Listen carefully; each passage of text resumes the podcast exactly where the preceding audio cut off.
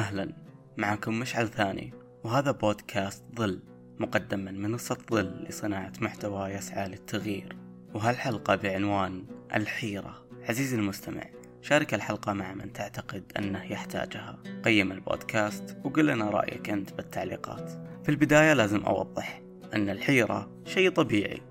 من الطبيعي انك تحتار بين شيئين. تحتار أي قرار تتخذ أو تحتار وش تشتري. إن كانت على أمور بسيطة مثل شراء أثاث جديد للغرفة أو أمور مصيرية مثل مبلغ كبير جدا جمعته علشان تشتري بيت الأحلام. تحتار بموقعه أو تصميمه. كل هذا شيء طبيعي. لكن اللي مو طبيعي هو استمرار الحيرة حتى بعد الاختيار والشراء وبعد التوضيح خلنا نبدأ.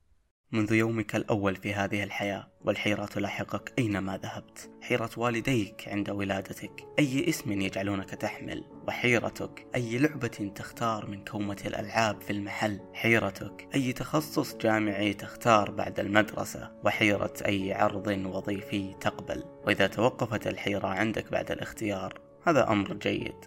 وإذا احترت في شيء استشرت واستخرت وبعد الاختيار اقتنعت. هذا أمر طبيعي لكن الابتلاء الأعظم هو تكدس الخيارات أمامك. لا تدري ماذا تختار وحتى بعد الاختيار تبقى متردد. هل أنت اتخذت الخيار الصحيح أم أنك أخطأت؟ هل لو ذهبت للخيار ألف عوضا عن الخيار باء كان أفضل أم ما اخترته هو الأفضل؟ وبعد الانتهاء من هذه التساؤلات وأغلاق ملف تفكيرك بها فقط لأنك تعبت من التفكير تذهب في طريقك لتحتار بشيء آخر مثل أي لابتوب تختار أي سيارة تشتري أي لون من هذه القمصان أجمل حيرة تجري خلفها ألف حيرة تنتظرك تختار من قبلها لتجري خلفك في دوامة لا نهائية مستنزفة كل ما تحمل من قوة ألم تتعب من هذا كله؟ بعد كل هذه الحيرة التي مرت عليك بحياتك نفسك تستحق الراحة. نغلف حديثنا دائما بأمثلة لماعة القناعة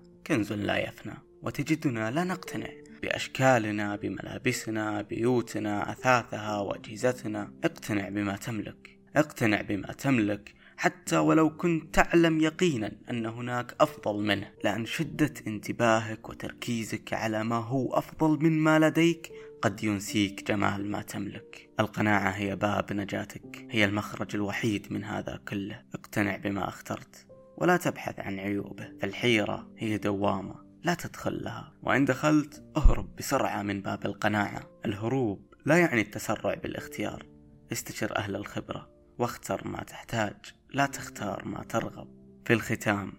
إذا خيرت يا عزيزي فاختر وإذا اخترت شيئا فارضى.